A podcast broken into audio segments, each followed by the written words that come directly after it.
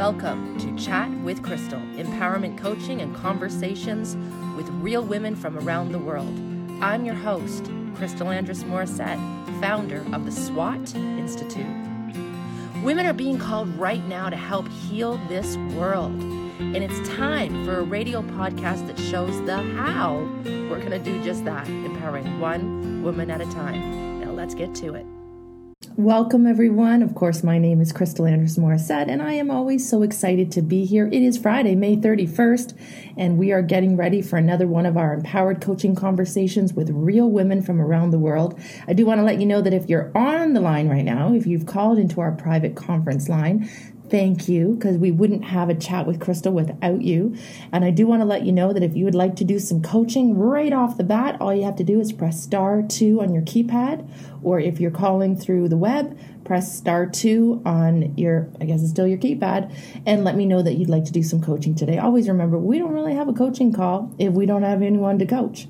So I'm really counting on those of you that are on the line right now. This may be your lucky day. This may be your day. And so don't poo-poo on it, because if you're here and you've called in, even if you've done coaching before, this is an opportunity for us to chat at no charge and to get the support that you need. Remember, you know, empowerment is, you know, when I think back to, uh, you know, all of us, um, we teach what we need to learn. So if you ever feel like nervous or intimidated or unsure, I get it. I've had coaching too, and I know how unnerving it can be to put yourself out there, to have the courage to talk about what's going on in your life, and even to do it on a radio podcast where, but the great news is you're anonymous. And I've done coaching as well, both as the coach and as the coachee.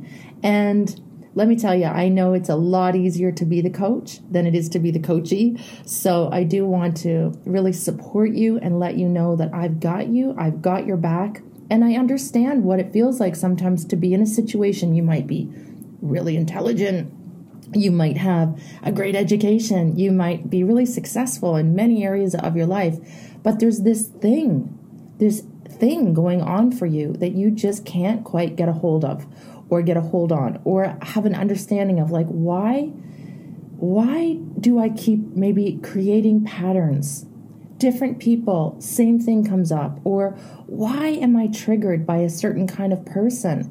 And it doesn't matter. I thought it was that it was him, or I thought it was about her. But I'm what I'm really starting to realize is I got a thing with certain people that bug me. And I don't want to live my life being triggered by that. I don't want to live my life feeling like I don't have a handle on it or I don't have a grasp on it. So that's what empowerment coaching is. And, you know, when I think back to when I first started my quote-unquote empowerment process, well, a lot of times people will say, when did it start, Crystal? How old were you? How did you know you were going to be a coach? I didn't. I had no idea I was going to be a coach until I was in my thirties, really, honestly. But everything in my life prepared me for it. And that's allowed me to realize that even all the most turbulent, tough times, I would never wish them upon anybody, and I'd never want to go through them again. But I know that because of that contrast, I know that because of the times where I felt like I was lost in a forest and I had no idea how to find my way out, um, that there is a way out, and there is a process, and there is a formula. And that's what empowerment coaching is. It's not just me chit-chatting with you. I, I joked when we sent out our, our um, broadcast to let people know, you know, call in today. And my husband always calls my Friday chat with Crystal, chitty chat with the kitty cat. I always think that's cute. Chitty chat with the kitty cat. But it's a lot more than just a little chitty chat. Let's not kid ourselves. We have really refined the process of empowerment coaching, and there is a real formula to it. And, you know, it's amazing because I pulled out my, my book that I wrote that happened to get featured on Oprah dot com three times. You can actually go on Oprah dot com and put in Emotional Age Quiz. And you can take the quiz to see really how empowered you are, your emotional age. How are you showing up in the world? And, you know, I found my very first journal before I was writing that book, The Emotional Edge. And it's so amazing when I looked at the very first line. It was February twenty-third, rather, nineteen ninety-seven. nineteen ninety-seven. That was what, twenty-two years ago? um, just over twenty-two years ago. And I wrote on February twenty-third, nineteen ninety-seven, I just want to be empowered. My very first journal, my very first line, I just want to be empowered. It's amazing, you know, the great book, Think and Grow Rich by Napoleon Hill. He writes in that book, um, you know, he studied hundreds and hundreds of successful, successful men. This book was written about one hundred years ago. Um, Henry Ford and, you, you know, just very, I forget all the people in the book. And he interviewed them, and he spent Dale Carnegie, and he spent time learning from them. And one of the things that he said to be successful is, number one, you have to want it. And you have to want it so badly that it becomes a burning desire. A burning desire, he said, is the root of all achievement. It's interesting when I look back at that first journal entry, I just want to be empowered. I just want. I want this. I want to be empowered. And it was a decision that I had to make to decide, you know, and it's amazing because at the time I was twenty-six years old. Yeah, because I'd be turning, I would have been turning nineteen ninety-seven. I would have been turning twenty-seven that December. I'm born in December of nineteen seventy. So I was twenty-six years old. I had two beautiful little babies. My eldest, Madeline, was born in ninety-five. So she was uh, two years old. And my youngest was um, like a six-month-old baby. Um, and I had these gorgeous babies. I had a gorgeous home. Like, I was very successful when I look back and think, Crystal, you were twenty-six years old and you lived in a gorgeous panoramic house on the water. You had a husband who was a bodybuilder. We had a prosperous health club. We had money in the bank. We were investing monthly. I'd competed in and won fitness competitions like the Junior Ontario Bodybuilding Championships. I won that when I was eighteen. And the Miss Galaxy I went on to compete in and um, came seventh out of two hundred fifty women from around the world. And the only reason I probably didn't place in the top three was that I had a terrible injury during that event. You would think I'd be empowered, right? I came home. We we had a chain of health clubs. I was I opened my first health club at twenty-one, called Crystal's Health and Fitness Spa, and then I helped my husband. I ran a chain of twelve, and then I helped my husband open his Adonis Health and Fitness a year later. I'd filmed a national episode of Really Me on Y T V, a, a, a national television show that played for probably five years. It would run almost weekly across Canada. I'd been on the cover of a few fitness magazines. I'd been invited to be a guest on a Canadian national T V talk show called The Shirley Show. I don't know if you remember The Shirley Show. I said yes. And I'd even been asked to pose in Playboy after being on that show. I was contacted by Playboy and they asked me if I wanted to. I said no. So, you, you know, when I look back at that, and this is what I opened up my book, The Emotional Edge, with. I was attractive. I was strong. I was smart. I was kind and friendly. I had everything. Stainless steel professional series appliances. I had a six hundred square foot kitchen, a table that sat twelve. My husband had a Corvette convertible in the garage, and I drove a minivan. What else would one want? And yet, I didn't feel empowered. I didn't feel empowered. Empowerment to me meant feeling at ease within and about myself. And since I had this one thought that dominated my thoughts when I was twenty-six, February twenty-third, nineteen ninety-seven, I had this one thought that dominated me, com- constantly reminding me of how unacceptable I was. I knew that deep down I wasn't empowered. Instead, I felt like maybe if I did more, I'd be more. If I got enough, I'd be enough. If I, but I was tired of doing and having, and my goodness, I was only twenty-six. And the night before I bought that first blank journal, my little Madeline, two years old, sleeping peacefully in her canopy bed, gorgeous little room. I was sitting in my rocking chair, nursing my youngest daughter. I was listening to Bob Greene's Make the Connection. My husband wasn't home from work yet. It was eleven p.m., and I was sobbing. I was sobbing listening to Make the Connection. And It's interesting. I remember hearing Oprah say in her twenty-fifth season, because I watched Oprah all the time, all the time. Oh, my internet's deciding to go down. I hope my internet was fine there. Um, I, I, funny enough, I heard Oprah say years later in her twenty-fifth season, I didn't really know what the connection was that Bob was always talking about. And I'll be honest with you, that night, I didn't really know either. But something in me, in my heart, something in my heart cracked open just wide enough for me to believe that maybe I too could be happy and thin again, thin again. I put on weight having children. And when I look back now, it shocks me that at twenty-seven years old, I've put on some weight because I've had babies. I have everything someone could want for, dream for. And it shocks me at that time that I wasn't thinking about, you know, finally dealing with the time my parents split up when I was twelve. You know, I, I write about this in the book. Like, I was twelve years old. My father told me he was going out to get a gallon of milk and a pack of cigarettes, and he never came home. I remember going downstairs later that night and saying to my mom, "Where's Dad?" And she laughed and said, "Oh, he, he's never coming back." My parents, I had no idea my parents were even arguing. And yet nothing in my life or my siblings' lives would ever be the same. My parents never sat us down and explained what was happening. Things were never talked about. My dad moved out three cities away. Oh, he won't be happy if he hears this. He had a new crazy-ass girlfriend. A month later, my brother left. I never said goodbye to either of them. I wasn't thinking at twenty-six years old when I was overweight that maybe I needed to heal from the multitude of traumas that came after that. My mother threw herself into bodybuilding. That's why I became a bodybuilder.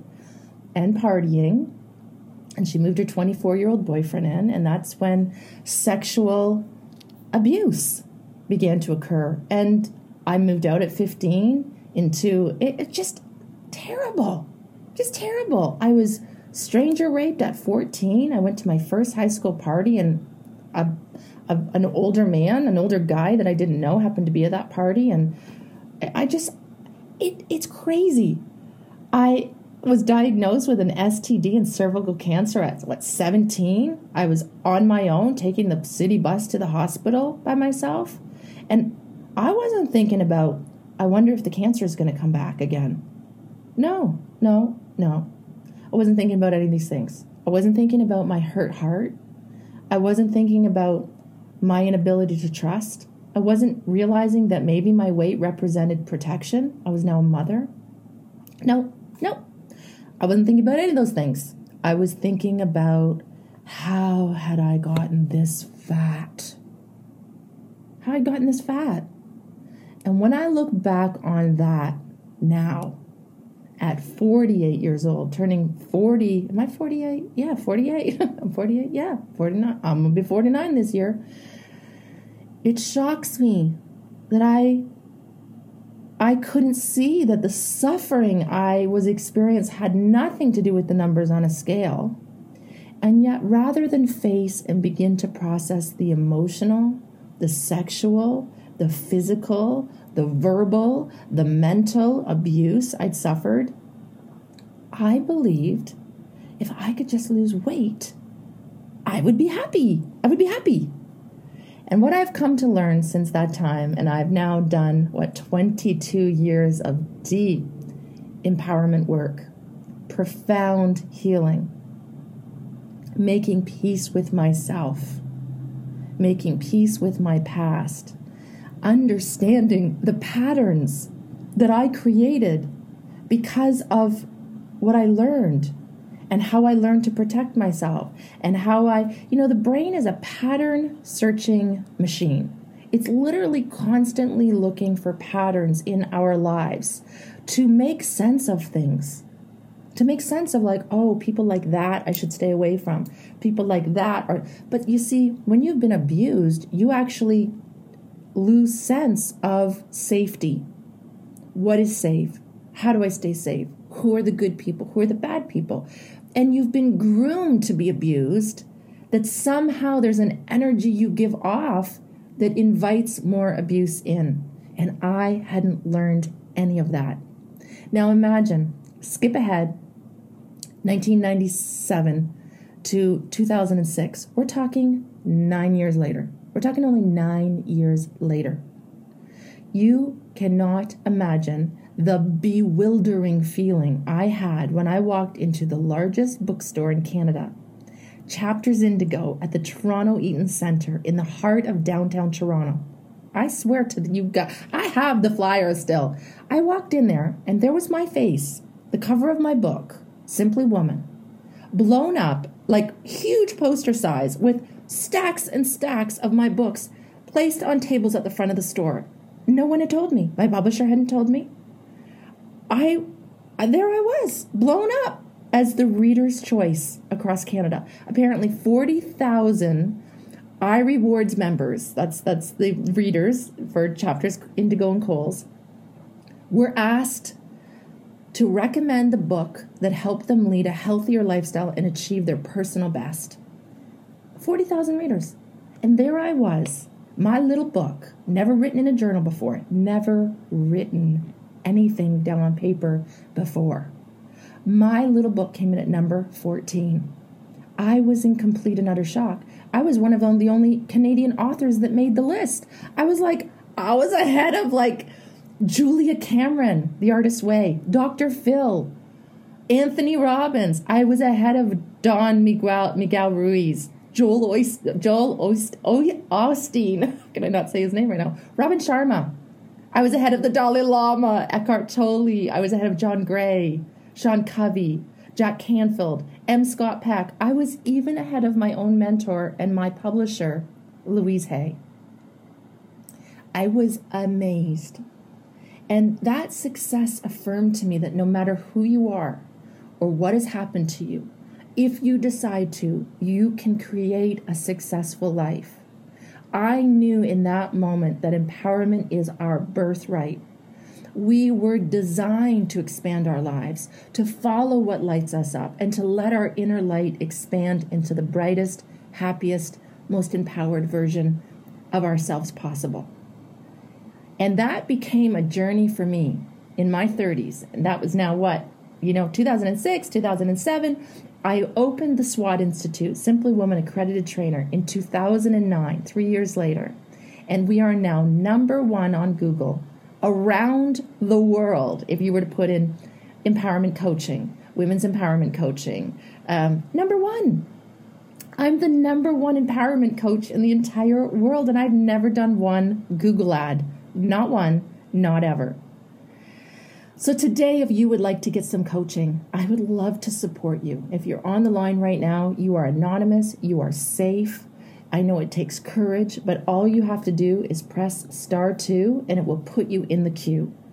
All you have to do right now on your keypad or on your webinar, on your computer, on your laptop, on your iPad, press star two.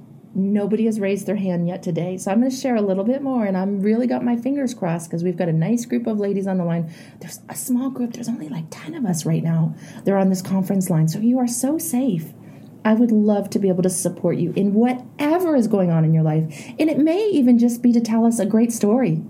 Maybe you'd love to share with us how empowerment has changed your life or how empowerment coaching has impacted you. And again, I would love for you to press star two, and it will help me see that you would like to have a conversation with me today. And I'm counting on you. Somebody. I'm going back to my notes, ladies, because I want to finish just sharing this with you, because Stephen Hawking explains, you know, and I never studied like a brief history in time. I never studied physics and quantum physics until my thirties. I became completely and utterly fascinated with empowerment and energy. And the idea, the science behind it became so fascinating to me that I thought, why are they not teaching this in schools beginning in kindergarten? Why are they not getting a dimmer switch on a light and showing children that you were born with a bright, beautiful light inside of you? And that's actually the truth. Not only do we know that we have biophotons of light that can be seen, we know science says that if you were to put you or me under a microscope and zoom down, put your hand under a microscope and zoom down onto your hand. Yeah, the first layer is cellular. That's factual. You are a cellular being. However, on a deeper level, if you continued to, to zoom deeper, you would see that you're made up of atoms. And those atoms, it's so baffling, are ninety-nine point nine nine nine nine nine nine percent empty. They are a little empty bundle of vibrating energy. And so we are all these actual energy beings. We're not, there's no matter. Actually, Albert Einstein said matter and energy are perfectly interchangeable. So stay with me, because science tells us that we are this ball of energy and that we live in this infinite, ever-expanding universe. We know that because we know that the planets are slowly moving apart. So we are a part of this ever-expanding universe. Stephen Hawking explains it so beautifully in A Brief History of Time. He said, the discovery that the universe is expanding was one of the greatest intellectual revolutions of the twentieth century. With hindsight, it is easy to wonder why no one had thought of it before. Newton and others should have realized that a static universe would soon start to contract under gravity. But suppose instead that the universe is expanding.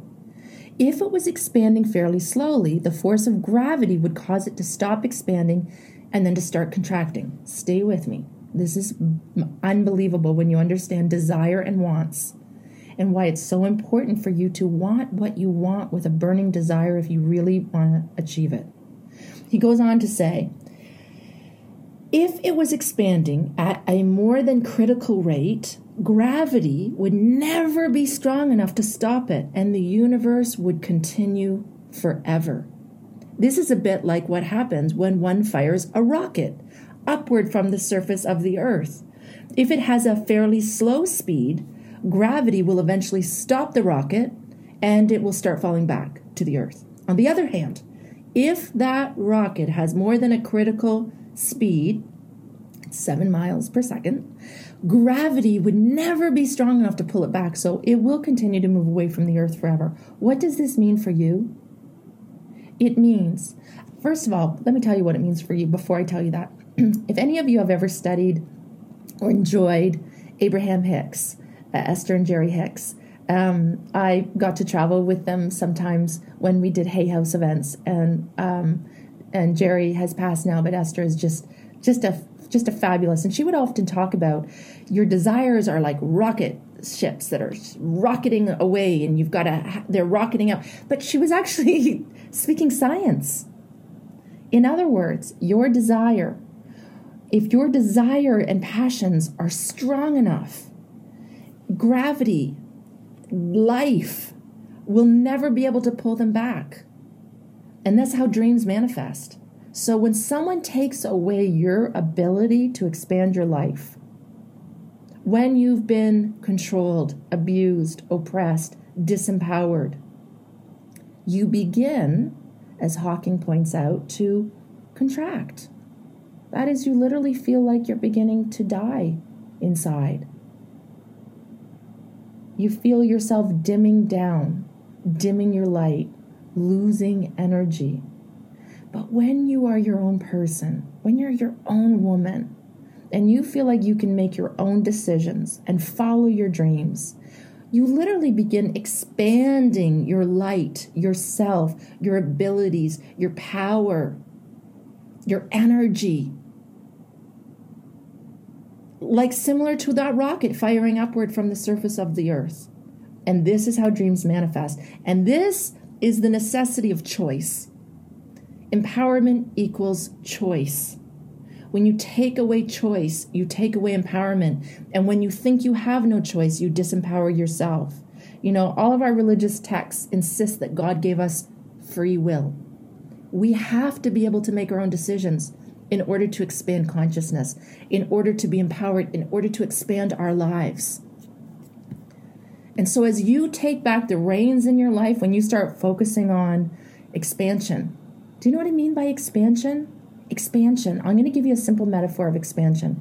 I want you to take a deep, fully expanded breath, and then we're going to get to our coaching here in just a minute. I want you to take a fully, deep, expanded breath and notice how you feel, and just hold it for a second. and then contract your lungs and exhale completely. And notice the difference in your posture, and your body, and your confidence. Now take another deep breath. This time, let's hold it for like five seconds.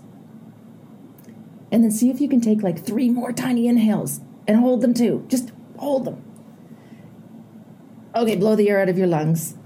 Do you notice how holding on, you actually begin to suffocate? Even if your lungs are filled with air, if you hold on, you begin to suffocate yourself. And even if you were to exhale all the air out and then quickly exhale again, three puffs. Hold, stay static, don't move, don't breathe, don't expand, wait. That's fear. That's what fear does in the body. It grips. It constricts. It contracts. It holds on. Life, or in yoga, we call it pranayama, breath, pranayama, life. Trust the gentle inhale that will follow. This is called receiving, releasing, allowing, expanding. Giving, receiving, flow in and out. And we can't expand and empower collective consciousness until we expand and empower our own consciousness. What does consciousness mean? Let's just keep it simple. Your energy. Do you have the edge?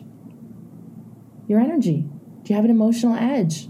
Are you empowered in the way that you talk to yourself, in the way that you think about yourself, in the way that you're showing up in your life, in the way that you see people, animals, the world, nature? Do you look out at the world through really empowered lenses where the world looks beautiful to you?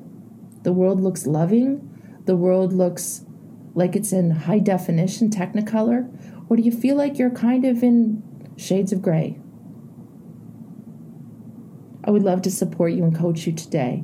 So if you're on the line right now, star two, put you in the queue, and we'll be able to do some coaching. And I see a few hands have gone up. And I'm going to someone, the last four digits of your phone number are seven four nine three. I'm unmuting your line now. You don't have to do anything. Hi, who's this on the line? This is Naomi. Naomi. Is this our, Hi. Naomi, is this our Naomi goddess warrior woman? Yes, it is. That's the lack Hi. Of truth. Yes, you are. How are you, darling? I'm doing really well. Um, I just the work that I've done with you and um, your online formats and empowerment work and working through the map of empowerment, everything that you were just talking about, um, I raised my hand before that. I'm like, oh, my gosh, this was meant for me today. And mm. I'm so nervous. My hands are sweating. Take a deep breath. Because... Take a deep breath. Uh-huh. Yeah. Yeah, you're expanding uh-huh. right now. You're in expansion and fear. You know, Naomi, you know something? You know, good old Doctor Phil, whether you love him or hate him or, or you're just indifferent. I was watching him the other day, and he was talking about fear and anxiety, and he said, fear is real. Like, it is real. Like, we all go, fear, false evidence of fear. And he said, no, there's fear, and you should know fear. And fear is a very healthy thing. If something, like, scary is actually happening, you should feel afraid to have the adrenaline to kick you into action, to run out of, get the hell out of Dodge. But anxiety is different. Anxiety doesn't serve us. And anxiety is, is sort of this, the thoughts around what could happen. Or, so right now, you don't, you're not in fear. You don't have anything to be afraid of. You might have a little bit of anxiety. That's not serving you. So just trust and know you're in the safest place you can be, and I got your back. Thank you so much. And it's amazing because I feel so empowered in most aspects of my life, in my career, which wasn't always the case, and my spiritual practices, my relationships. When it comes to sex, that's where things get really uncomfortable, and I realized that while I'm starting to work and open myself to um, options that are outside of the norm, um, I hear that old voice from being raised Catholic coming up. Mm-hmm. Yeah, that um, that I'm Jezebel if I go down that path, um, and that I'm sinning. And it's interesting because I haven't practiced Catholicism in so long, yeah. and have really thought of myself as an open person. However, in this state, there's a lot of um, guilt and potentially shame coming up that has rocked my world. Yeah. I don't think you're alone. I think a lot of women have to work this out. And, you know, it's interesting. Just I'm just speaking right off the top of my head is if you were to see pictures of you, you are your pictures. It's I always find it interesting, even when I talked about we teach what we need to learn, because your pictures and it is who you are, Naomi.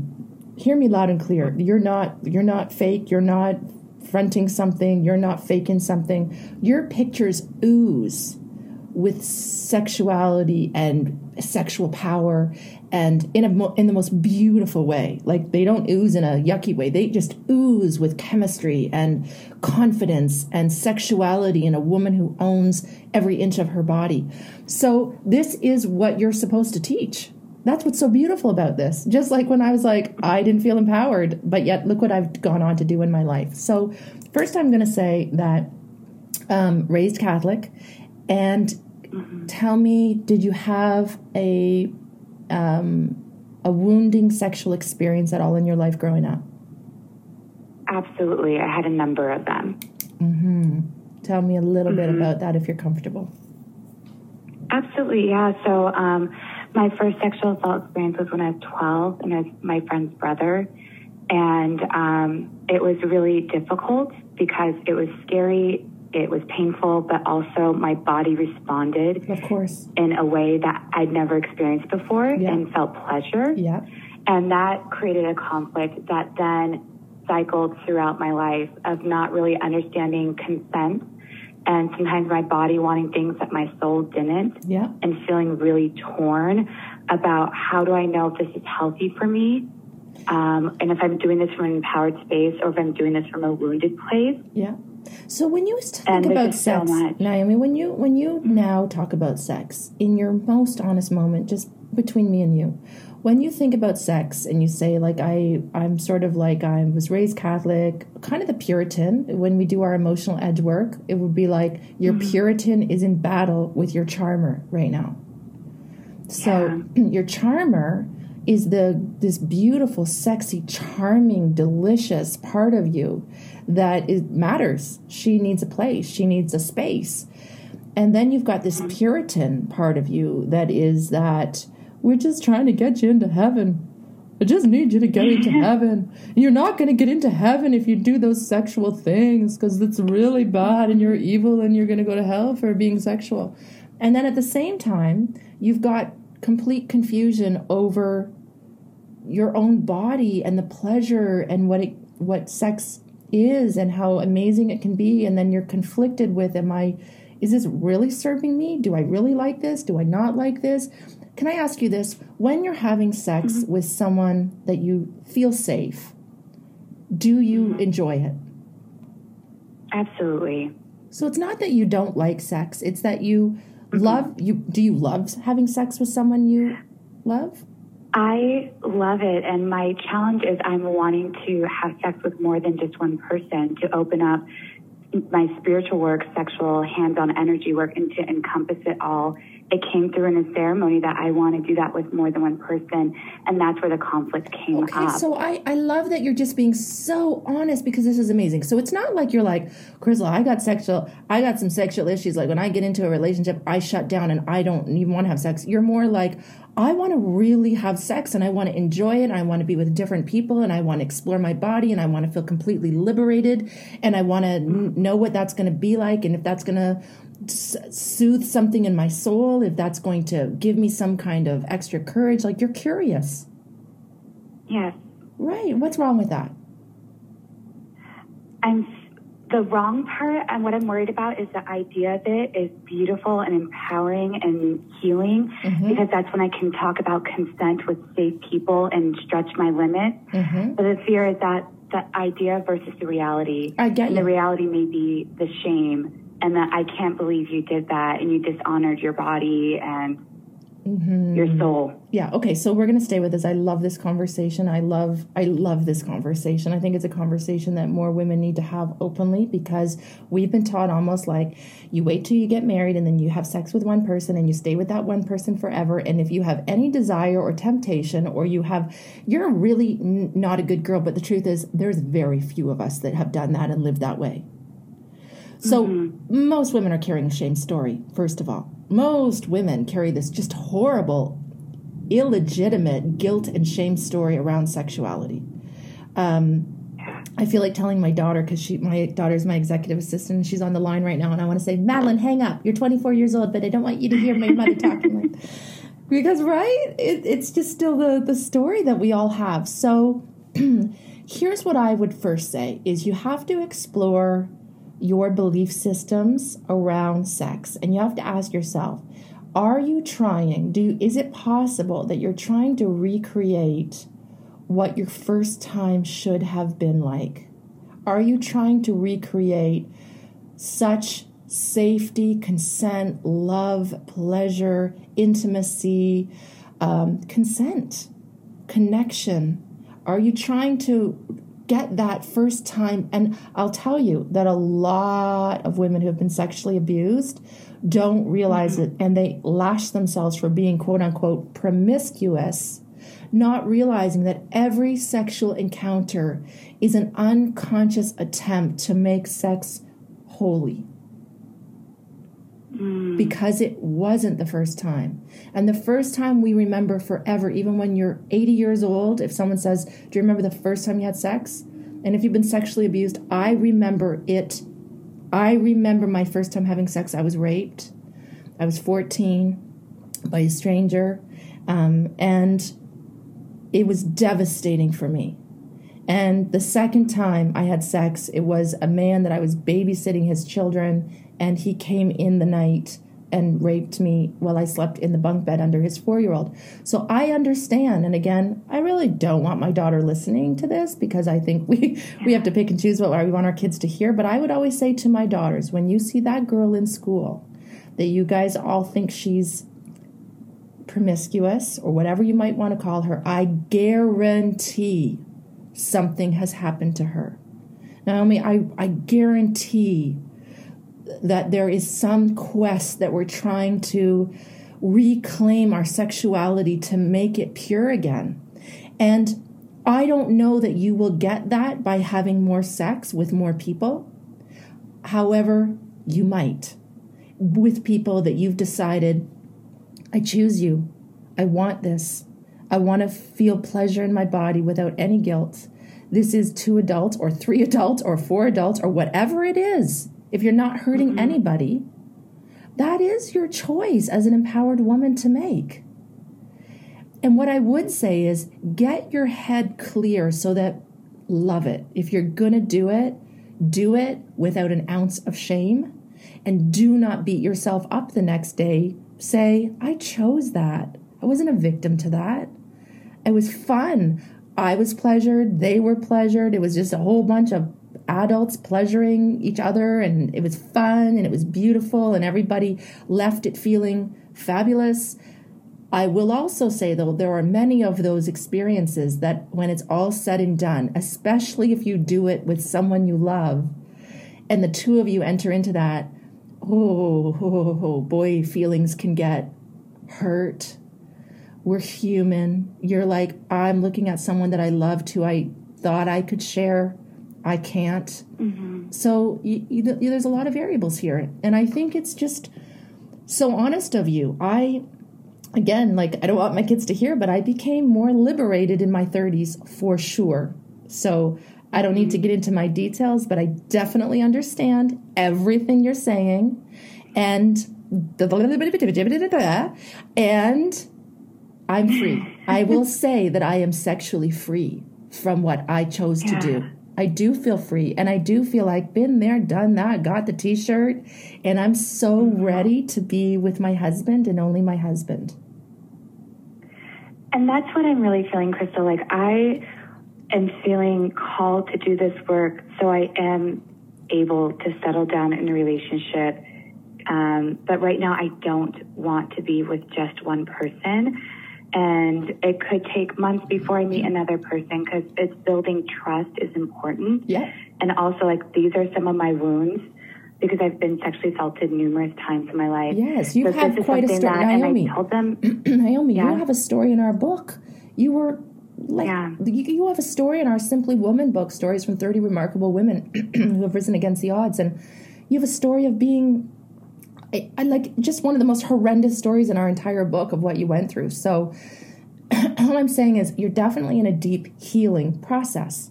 And someone who hasn't gone through all those things might say, that is not going to help you, girl. That is going to make things worse, girl. You, but they haven't walked in your shoes. And here's what I would say, though, is if you're going to have sex with different people, and that's what you choose, I definitely think you want to really make sure that person is emotionally balanced, is understands the parameters, understands what you're here to do. I am not here for a relationship. I am not here to fall in love. I don't want you calling me or texting me all the time. This is purely for physical, sexual, and emotional freedom. Yeah. If that's what it feels it will give to you. What do you feel it will give to you?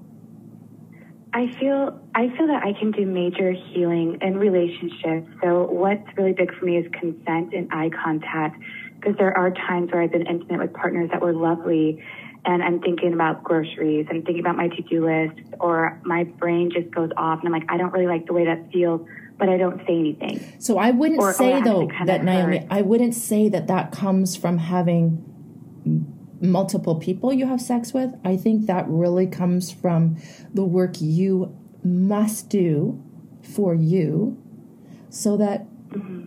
when you are having sex, you absolutely know what your needs are, and you absolutely, excuse me, I can't believe I keep having this like little rumbling in my throat, um, and you absolutely know what you want, why you're doing it, what you're looking for. It's communicated in advance.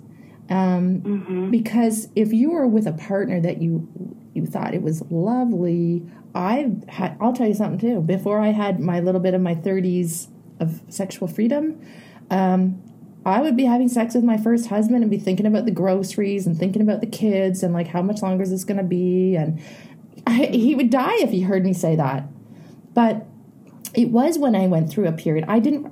I ended up. I ended up leaving my husband, and I got together with. I now call him my gigolo.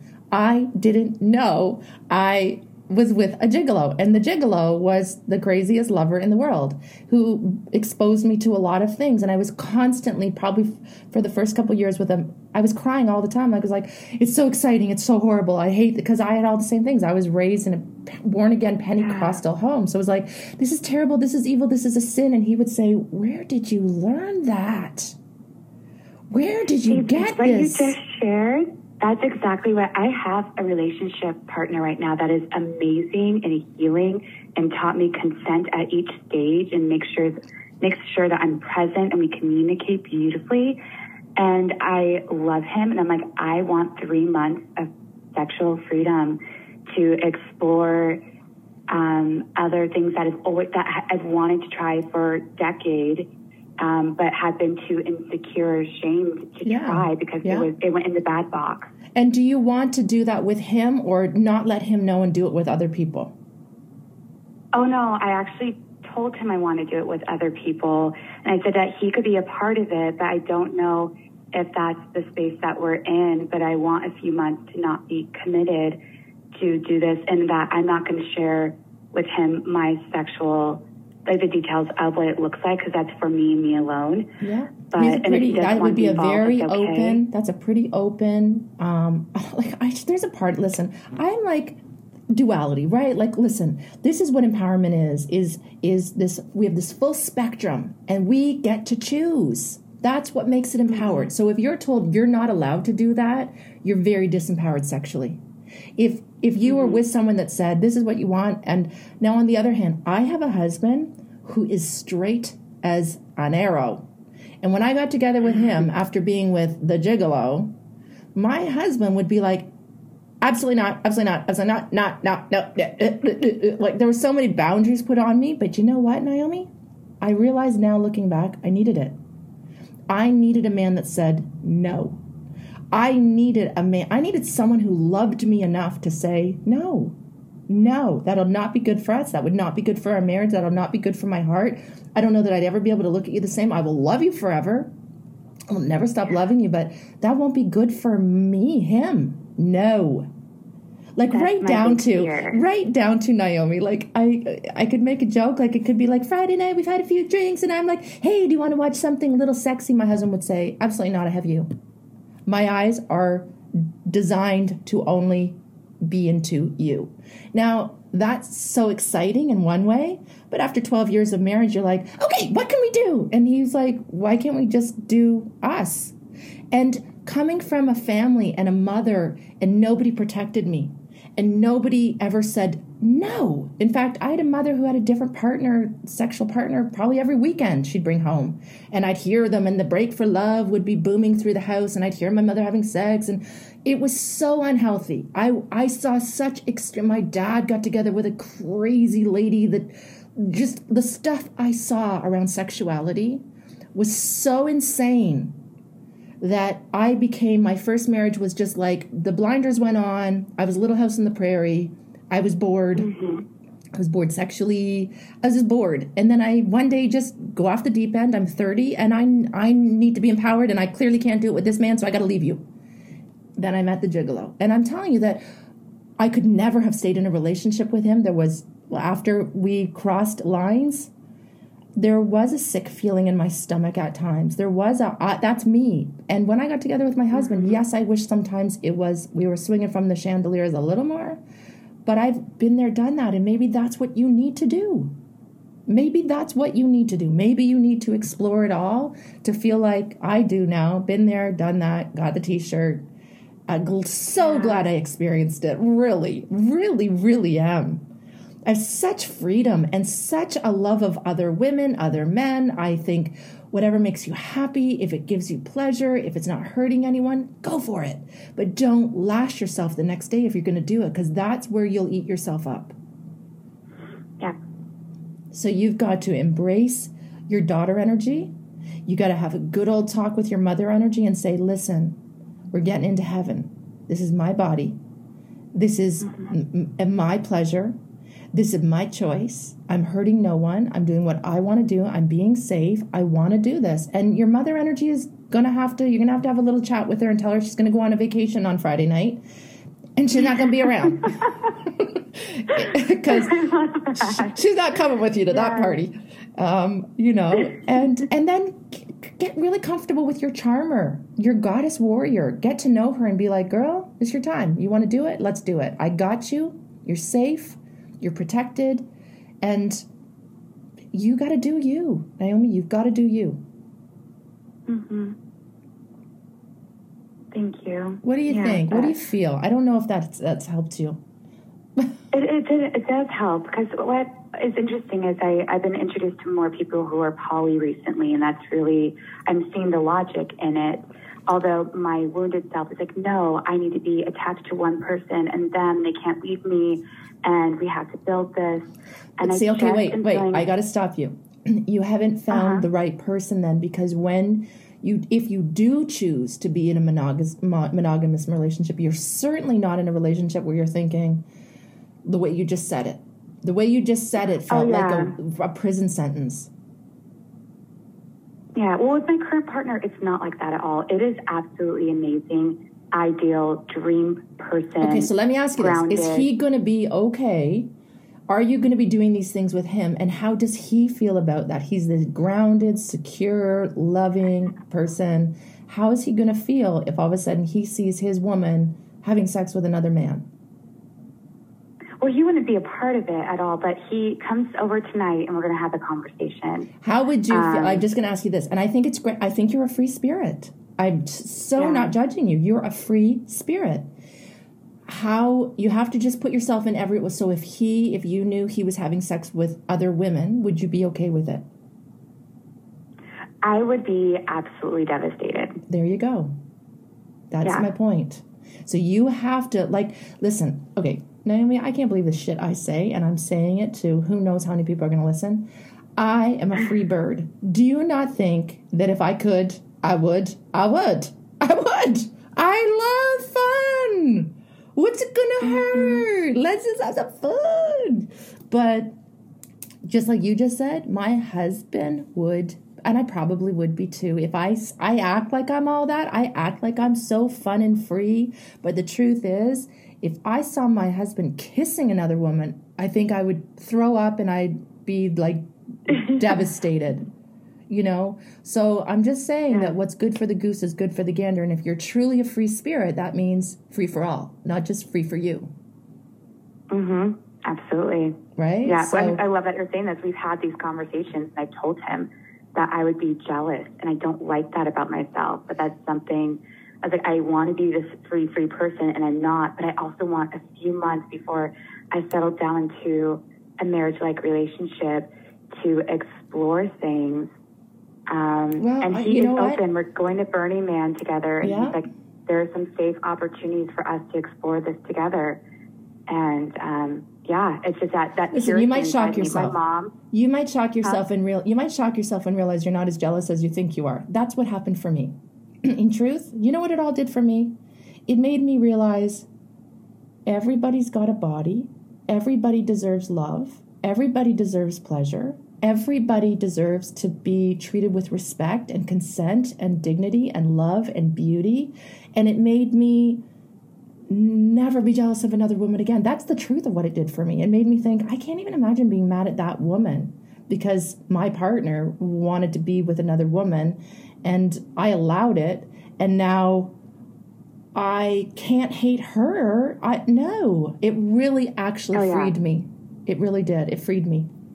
Now that's not saying go do it. I'm saying that it did the opposite for me. Like at first I felt jealous and then I thought, um, everybody's got their own body. Everybody gets to do what they want to do with their own body. And it's not for me to tell somebody else what they get to do. However, if that's what you want to do, I can't keep doing it with you. And I ended the relationship because of that. He was too sexually free and I couldn't, I, I just, yeah, it was like once, once in a while, it was like once a year you did something silly and then you're like, woo, now you can talk about it for the next year and you think you're so wild and you're so fun, but no, I can't do that. I can't keep doing that. That's going to eat my soul alive. And it, it would have eaten my soul yeah. alive. Yeah. So mm-hmm. I think you're okay to be curious. How old are you? Do you mind me asking? I'm thirty-four. You're also at the age, that's exactly the age that I did. That's exactly the I'm age. I'm turned on all the time. That's exactly how it was. And I am just, it's, sometimes the energy is so big and so much, and I'm just like, oh, I need to. And I've done, okay. I started to okay, wait, classes, wait. But oh my gosh, I'm gonna step in. Imagine if you harnessed that sexual power into your career. You would be a force of nature.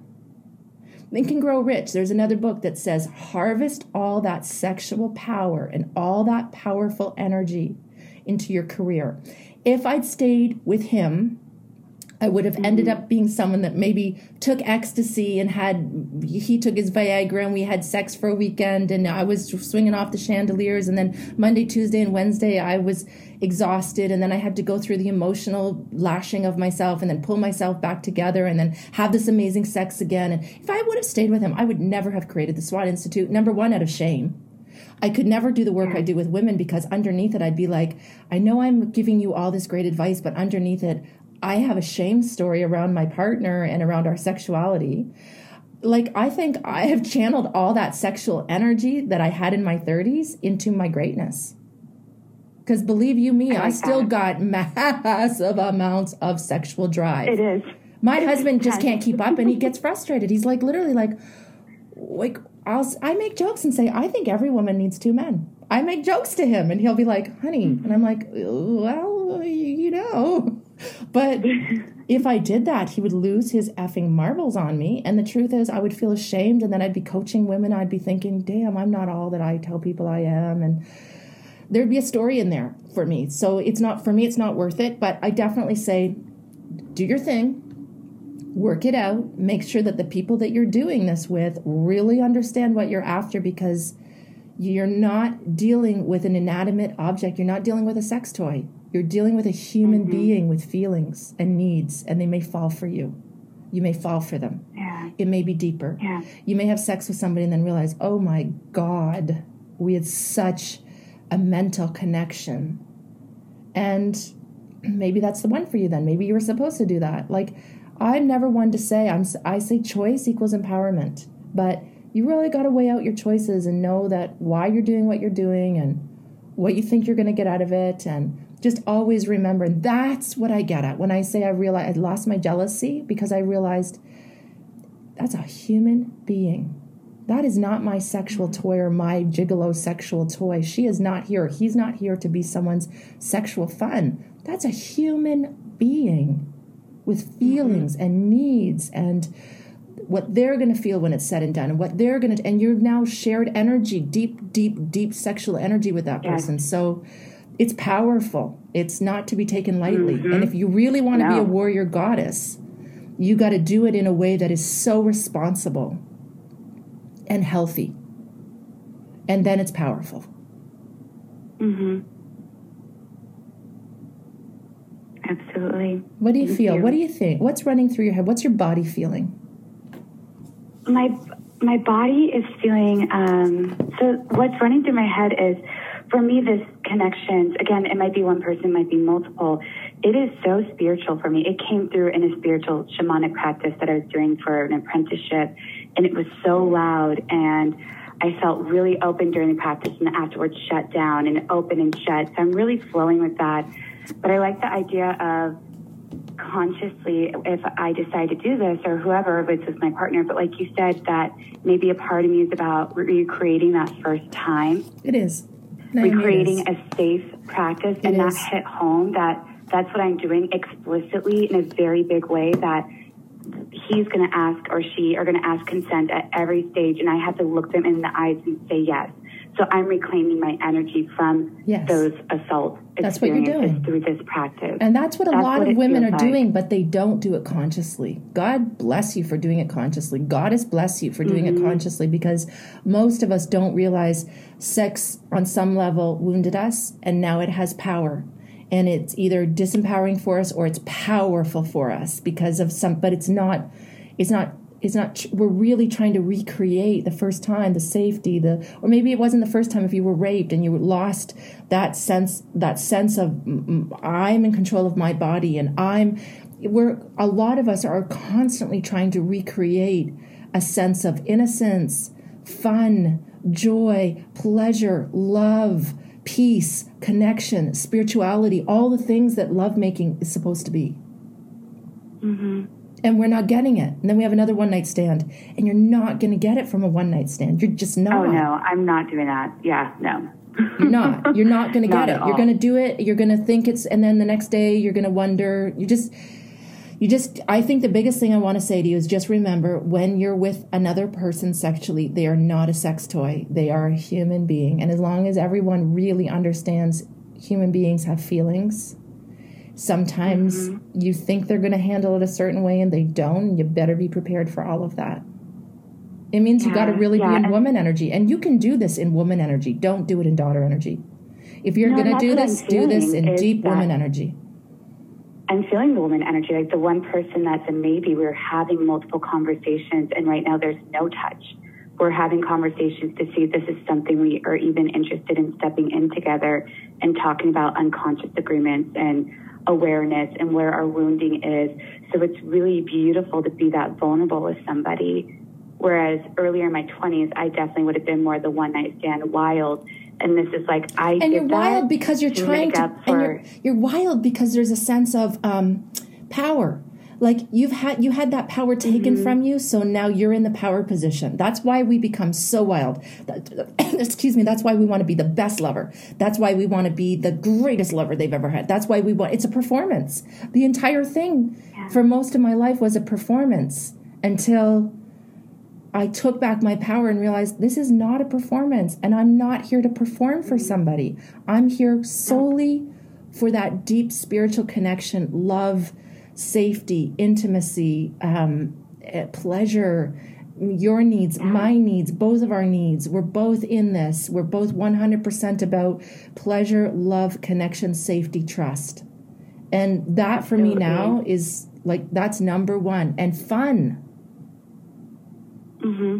and healing wounds, like talking about, yes. instead of being so wild to avoid insecurities, saying, hey, I'm really insecure about this part of my body, and I want to focus on that one part today yeah, in our wow. practice. You're, and it doesn't always That's like sexual sex. therapy. It's, my goodness. That's like, yeah, that's sexual that's therapy. And we don't have enough of that. We don't have enough people saying, I want to consciously take back and heal those sexual wounds using sex to do it. Mm-hmm. And you're reclaiming your body, and you're doing it in a way that sounds, and again, you got to ask yourself, are you lying to yourself? Are you convincing yourself of this? Or is this truly your soul's agreement and a need you need to have and fulfill in order to to heal? Yeah, it feels soulful. It feels woman energy. It's just when that one voice comes in when I'm tired, or, you know, just something happens, that wounded voice comes in of, because my mom was only with one person, my father. Well, that's did it. That's what it is. It comes from the, yeah. I'm going to tell you something. You think your mom was only with one person. You really don't know. No, but she kept diaries for thirteen years, and I read them all. Oh. And she was never drunk, never smoked cigarettes, never a very... Yeah. Catholic. Well, that's where it woman. is. That's where a lot of this comes from. There's also a rebellion mm-hmm. against what you grew up with. There's a rebellion against that as well. Like, if your mom had been like my mom, swinging from the chandeliers, you might have gone the opposite way like I did, where I was like, I just need to be with one person my whole life, and I just need to make it work, and I just need to be good, and I just need to, until I hit my thirties, and I was like, well, I still was with one person. And then I ended it and mm-hmm. then got together with my husband. So... I, do, I am still a very monogamous kind of one-person person, but I part of this is all stories, beliefs, your life script, your, like, it's deeper than, mm-hmm. it's the sexual wounds, it's, but when it comes right down to it, Naomi, it's your body, and you get to do what you want with it. Yeah, thank you for saying that. Let's do a little, uh, let's finish off with a goddess card. Um, are you right-handed or left-handed? Okay. Left-handed. I knew you were left-handed. I was actually going to say, you're left-handed, mm-hmm. aren't you? I just had a funny feeling you'd be a lefty. Okay. So, Naomi, I'm shuffling the Goddess Power Oracle cards by Colette Baron Reid, and we're going to finish the call today just with picking a card. So as I'm shuffling, when you are ready, you just say stop, and the deck is in my left hand, and as I'm shuffling, the card that's on the top of the pile will be the one we flip over, and I'll read you the message. Okay. Stop. Okay, here we go. Alliance. Let's read our message from, is it Hera? Let me just get here. twenty-nine. twenty-nine, here we go. No, twenty, sorry, twenty. twenty, twenty, twenty. Okay, Hera, the wife of Zeus. The Greek goddess Hera, wife of Zeus, knew intimately that positive alliances lead to great power. At this moment, you're magnetized to receive aid from people who have greater wisdom and can help you to the next level. Perhaps it's a mentor who appears as someone in the know. Making connections with others and finding strategic partnerships are favored right now as you explore the nature of becoming empowered by association. I think that's kind of funny. This works well if you have a healthy sense of self-worth and if you're able to learn without diminishing yourself in any way. This is right in alignment. Right now, here is supporting you to form beneficial alliances. Alliances, that means relationships. To form beneficial alliances for the greater good of all. When called to action or faced with a decision, ask, how does this benefit me, and how can I serve the highest good as a result of this connection? You may also be called to give help to another who needs your mentorship. Give freely, for only good will come of it. This is a wonderful time for all manner of connection and collaboration. The alignment message, I'll just finish with this. There's a feeling of unease that sets in when you're in an unhealthy power dynamic with another person. As a result, you may compete and blame others for your discomfort, just as the goddess Hera did when faced with evidence of the many betrayals of her husband Zeus, king of the gods of Olympus. Do you get how this is so alignment with what yeah. we're talking about? Like, she was jealous. She talks about she was jealous because her husband had sex with all these other women. Like she did, you might even stand up for someone who abuses their power to avoid seeing your own role in perpetuating the myth that you need to be a certain way to be accepted or valued. You may think the benefits of your willful blindness outweigh the price you're paying, but Hera knows that this will not serve you as an empowered, sovereign person.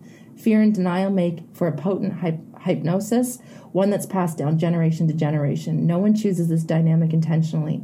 You may have stayed in a disrespectful relationship because you felt that the alliance served you in some way, such as giving you security or status, but Hera wants you to be aware in these traits of these traits in yourself and be empowered in your own right, not through attaching yourself to the dominant power for a false sense of security or safety. Stand tall. Choose collaborative partnerships with deep mutual respect and encouragement. Don't chase what's popular or who will make you look good. That won't last. Look for equality and see yourself as worthy. Ask yourself, who would I be without this dynamic person situation? Your alignment task is to open your eyes and choose another way. Belong to yourself and align with the great goddess pulsing through your heart and the whole world. She is one with real power. Bam. Yeah. Bam. So Hera's like, I was really jealous because Zeus betrayed me a lot. And um, I think what she's saying is, uh, well, what do you think she's saying? I feel like I need to process that card. There's so much uh, about, like, how does this benefit me in the alliances? Exactly. And I, um, I think yeah, the message... I almost feel that oh, yeah, flipped, that second part flipped as my partner feeling that. Um, yes. Because, yeah. yeah. Yeah, there's a lot there. Yeah. Oh, my gosh. Yeah. Just... That's what I love about this work is... You want to be very conscious in this. And if it's not, mm-hmm. doesn't consciously feel great for the greater good, think about what you're doing. Because it's got to be good for you, but it's got to be good for this person that you say you love so much. Yes. I'll find out tonight. Keep us posted. Do tell. Do kiss and tell. Please. I will share how it goes for sure. He's here for the whole weekend, so we're going to talk Have about it. Have a great it time with really him. That, yeah. We set time aside to sit down and be real and honest and about really, where Naomi, we are. See if you can get that level of consent and trust and love and learning to love every inch of your body with him first. Hmm. Every inch of your body that you think you have to do with somebody else, give him a chance to be the one to do that with you first. That's going to make me cry. That's a good point right there. Yeah. Why do you want to let someone someone else that isn't the love of your life be the one to have these breakthroughs with you? Give him a chance first. Yeah. That's what I would yeah. say. Thank you. That is big. That is so big because I'm just like, he doesn't understand the spiritual world because he's so analytical, but he's willing to explore it for, like, he wants to because he sees my growth and shit, Crystal. Yeah, just there blew you go. My mind. I just felt it. Give him a chance first because if this is the one, man, the spiritual connection you two could have could move mountains. Mm-hmm. Thank you so much. You're welcome. Have a great day. Have a great weekend. Have lots of fun with the guy you're crazy about, first and foremost. Okay, darling?